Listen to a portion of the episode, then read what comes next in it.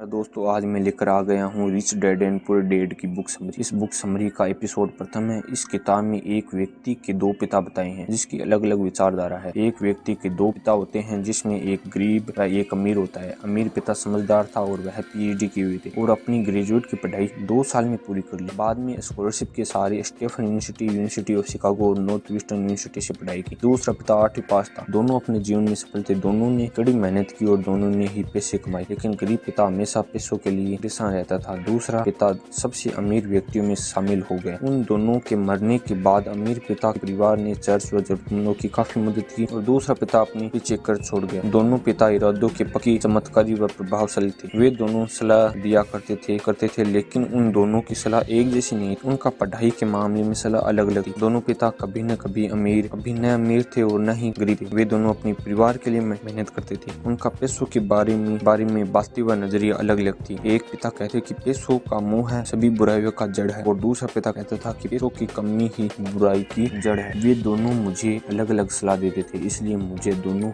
सलाह पर विचार करना पड़ता था। यह बात क्यों, वह किस लिए कही? यह यह अब मेरे लिए एक आदत बन चुकी थी, जो आगे चलकर मेरे लिए फ़ायदेमंद बनी थी। धन दौलत का ज्ञान स्कूल में नहीं, बल्कि घर पर सिखाया जाता है। इसलिए अमीर और ज़्यादा अमीर बन रहे हैं और गरीब और ज़्यादा गरीब बन रहे हैं। मध्य वर्ग कर्ज में डूब रहे हैं। गरीब माता पिता अपने बच्चों को सिखाता है कि स्कूल जाओ मेहनत से पढ़ो अच्छे अंक लेकर आओ और कॉलेज अच्छे से करो। फिर उनके पैसों के लिए मानसिकता अपने करीब पिताजी से रह जाती है। स्कूल में केवल शैक्षणिक और व्यवसायिक व्यवहारिक पर ज़ोर दिया जाता है। इसलिए डॉक्टर्स बैंकर्स व अकाउंटेंट अच्छे नंबर लाते हैं और पैसों के लिए संघर्ष करते हैं। इसलिए देश कर्ज में डूब रहा है। इसलिए आने वाले समय में करोड़ों लोगों को आर्थिक व चिकित्सक मदद की ज़रूरत होगी और परिवार परिवार सरकार पर निर्भर होंगी। अगर पैसों के बारे में पढ़ाई की ज़िम्मेदारी माता पिता पर छोड़ दी दे तो अधिकतर गरीब रह जाएँगे। इसलिए किसी व्यक्ति के विचार उनके जीवन पर कितना अक्सर इसलिए एक पिता कहता है कि मैं इसे खरीद नहीं सकता और दूसरा पिता कहता है कि मैं इसे कैसे खरीद सकता हूँ? पहले पिता की बातें नकारात्मक दूसरे पिता भाषा लगते हैं इसलिए अमीर अमीर पिता बताता है कि इस, इसे मैं नहीं खरीद सकता जिससे हमारा दिमाग काम करना बंद कर देता और ये है आलस की पहचान है। और दूसरे प्रभावशाली बात हमारे दिमाग को काम करने के लिए मजबूर करती है और कसरत होती है इसे ऐसे कमाने के अधिक आइडिया दूसरी की एक आदत थी एक दिमाग को खुला रखता था और दूसरा कसरत करवाता रहता था जिससे दीर्घकालीन में अमीर व दूसरा गरीब बन गया। जिस प्रकार एक व्यक्ति हर रोज जिम जाता है और दूसरा रोज सोफे पर बैठ कर टीवी देखता है, जिम जाने से वह तंदुरुस्त व उसकी बॉडी बन जाती है। इसी प्रकार दिमाग की कसरत से व्यक्ति अमीर बन सकता है। एक व्यक्ति एक गरीब पिता सिखाता है कि